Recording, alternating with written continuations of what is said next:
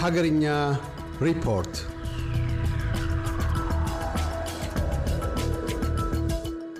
ኦነግ ሸኔ በመባል የሚታወቀው ቡድን ጥር አስራ ሶስት ቀን ሁለት ሺ አስራ አምስት ዓመተ ምህረት በቁጥር ባልተገለጸ የአማራ ልዩ ኃይል አባላትን፣ የፌዴራል ፖሊስ ሚሊሻዎችን፣ ሌሎች የጸጥታ አስከባሪዎችንና ንጹሐን ዜጎችን በአማራ ክልል ሰሜን ሸዋ ዞን እና በኦሮሞ ልዩ ዞን አጎራባች ወረዳዎችና ቀበሌዎች በተለይ በኤፍራታና ግድም ወረዳ፣ በቀወት ወረዳ በአንጻኪያና ገምዛ ወረዳ በአጣዬ ከተማ በየለን በቆሬ በጀውሃ በእርሶ እምባዛንና በመንተኬ ሸረፋና በሌሎችም ቀበሌዎች ላይ ድንገተኛ ጥቃት በመክፈት በሰዎችና ንብረት ላይ ከፍ ያሉ ጉዳቶችን ማድረሱን የደረሰን ዜና አመለከተ።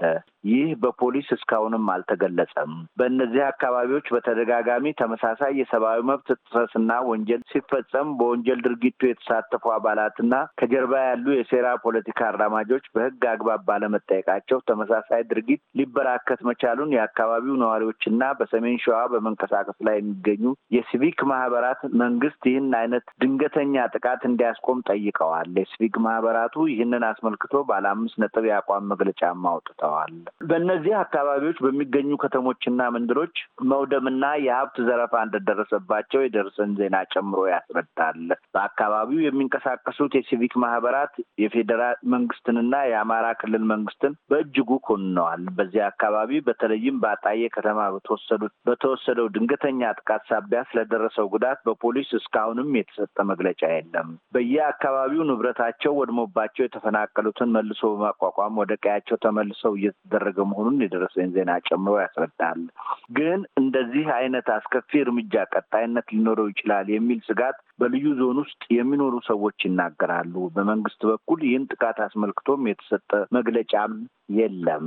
በሁለት ሺ አስራ አራት የትምህርት ዘመን የተሰጠው የአስራ ሁለተኛ ክፍል አገር አቀፍ ፈተና ከወሰዱት ስምንት መቶ ዘጠና ስድስት ሺህ አምስት መቶ ሀያ ተማሪዎች መካከል ከሀምሳ በመቶ በላይ ያገኙት ተማሪዎች ወይም ወደ ዩኒቨርሲቲ ለመግባት ያለፉ ተማሪዎች ሶስት ነጥብ ሶስት ብቻ መሆናቸውን ትምህርት ሚኒስቴር አስታወቀ። የትምህርት ሚኒስቴር በማያያዝም ፈተናውን ሙሉ ለሙሉ በአልፉም አቅም ያላቸው ተማሪዎች ወድቀው እንዳይቀሩ በሚል ትምህርት ሚኒስቴር ከሚመለከታቸው የትምህርት ባለድርሻ አካላት ጋር በመነጋገር ተጠቃሚ የሚሆኑበትን ስርዓት ዘርግቷል ብለዋል።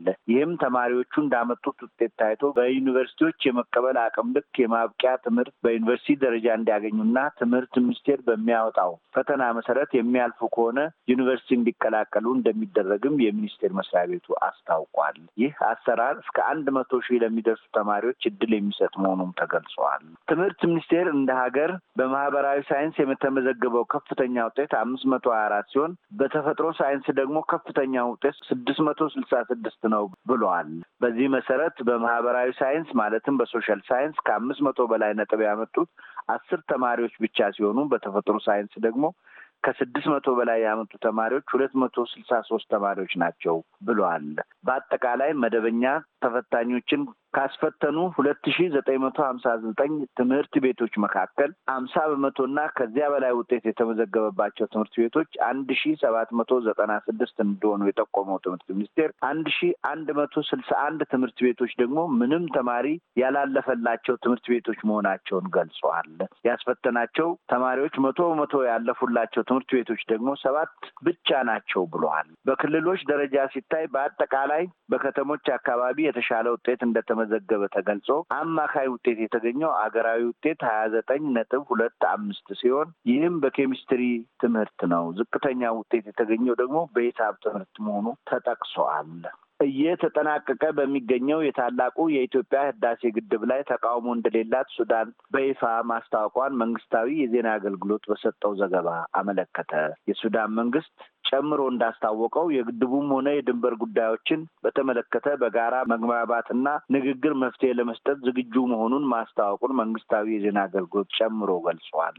ይህ የተገለጸው ጠቅላይ ሚኒስትር አብይ አህመድ በሱዳን ያደረጉትን ጉብኝት አስመልክቶ የሱዳን ሽግግር ሉዓላዊ ምክር ቤት ሊቀመንበር ጀኔራል አብዱልፈታህ አልቡራህ በሰጡት መግለጫ ነው። የምክር ቤቱ ሊቀመንበር ጨምረው እንዳስታወቁት በህዳሴ ግድብ ዙሪያ ሰፋ ያለ ውይይት መደረጉንና ሱዳን ኢትዮጵያ የታላቁ ህዳሴ ግድብን በሚመለከት ሁሉም ጉዳዮች ላይ እንደሚስማሙና እንደሚደጋገፉ አስታውቀዋል።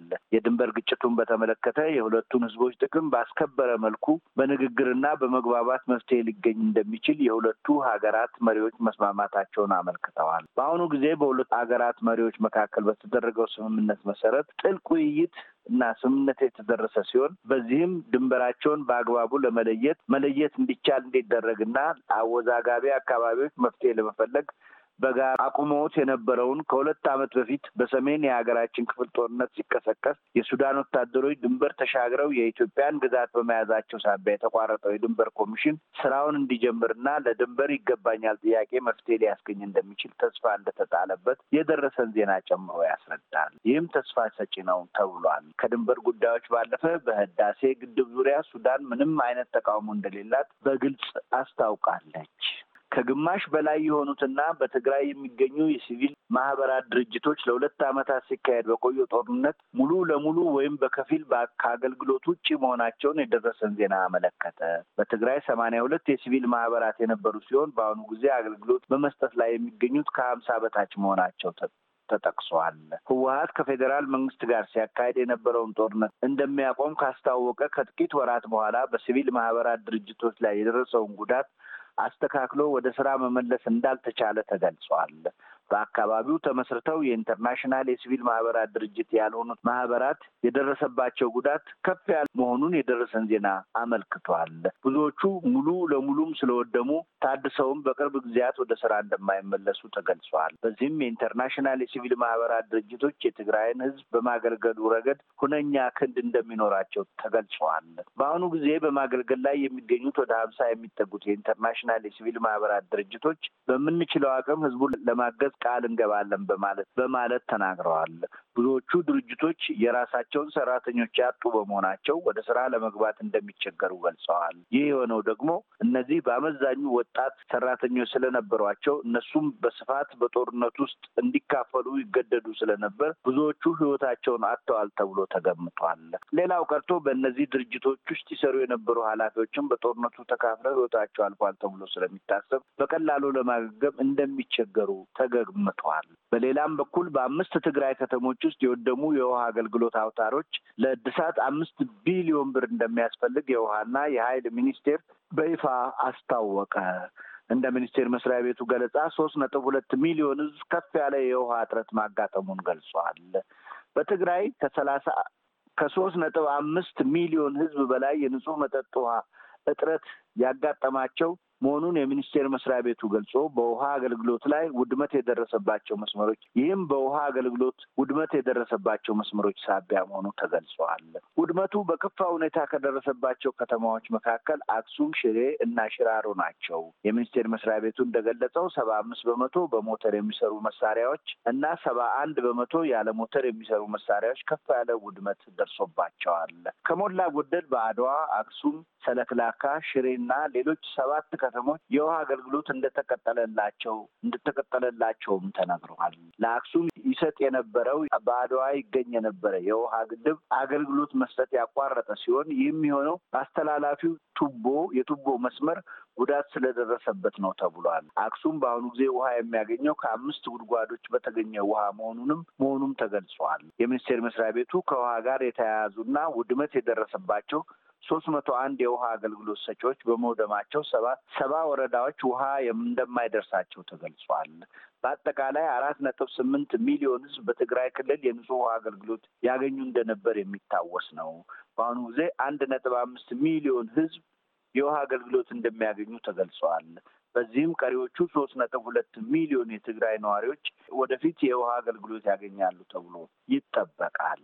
ባለፈው ጥቅምት ወር የሙከራ አገልግሎት ጀምሮ የነበረው የሀይሌ ግራንድ አዲስ አበባ ሆቴል ከሐሙስ ጥር አስራ ስምንት ቀን ሁለት ሺ አስራ አምስት ዓመተ ምህረት ጀምሮ በሙሉ አቅሙ ስራ መጀመሩን አስታወቀ። ይህ በአስራ አምስት ሺህ ካሬ ሜትር ላይ ያረፈው ሆቴል ለአራት መቶ ሀምሳ ሰዎች የስራ ዕድል መፍጠሩ ተገልጿል። ለሀይሌ ሆቴሎችና ሪዞርቶች ስምንተኛ የሆነው ይህ ሆቴል የመጀመሪያው ባለ አምስት ኮከብ upper scale up ሆቴል እንደሆነ በዕለቱ ተገልጸዋል። ሆቴሉ አንድ መቶ ሰላሳ classic የመኝታ ክፍሎች፣ አስራ አራት suite የመኝታ ክፍሎች፣ አስራ ሁለት ፕሬሚየር የመኝታ ክፍሎች እና እንዲሁም presidential ክፍል ያለው ይኸው ግራንድ ሆቴል ደረጃቸውን የጠበቁ የሴቶችና የወንዶች የውበት ሳሎን፣ አራት ዓለም አቀፍና አገር አቀፍ ትላልቅ ሬስቶራንቶች፣ ኬክ ቤቶችና ሱቆች ኃይሌ ሩጫ የጀመረበትን የጭላሎን ተራራን ለማስታወስ የተሰየመውን ጭላሎንና እንጦጦን ጨምሮ ስምንት የተለያዩ ደረጃ ያላቸው የስብሰባ አዳራሾችን የውበትና የጤና መጠበቂያ ማዕከል፣ gym house፣ ሁለት መቶ ተሽከርካሪዎች የመያዝ አቅም ያለው የመኪና ማቆሚያ፣ ንጹህ አየር የሚያገኙበት roof top outdoor መንቀሳቀሻ ሰገነት ከተማዋን በአምስት አቅጣጫ ማየት የሚያስችል የእይታ አማራጭና ከሶስት መቶ ሜጋ ባይት በላይ አቅም ያለው እንዲሁም ለእያንዳንዱ የመኝታ ክፍል አንዳንድ router የተገጠመለት የዋይፋይ አገልግሎት ያለው እና ከተማ ውስጥ ሆኖ ሪዞርት ውስጥ እንዳሉ ስሜት የሚሰጥ ብቸኛ ሆቴል ነው ተብሏል። በመጪው ነሐሴ የሚመረቀውን የወላይታው ሶዶ ሀይሌ ሪዞርት ተጨምሮበት የሀይሌ ሆቴሎችና ሪዞርቶችን በመጪዎቹ አምስት ዓመታት ወደ ሀያ ከፍ ለማድረስ እቅድ መያዙንም ባለንብረቱ ሀይሌ ገብረስላሴ በወቅቱ ገልጸዋል።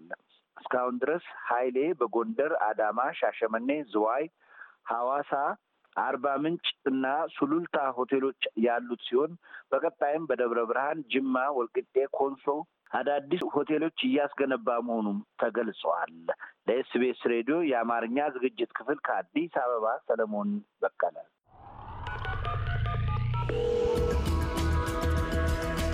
ሀገርኛ ሪፖርት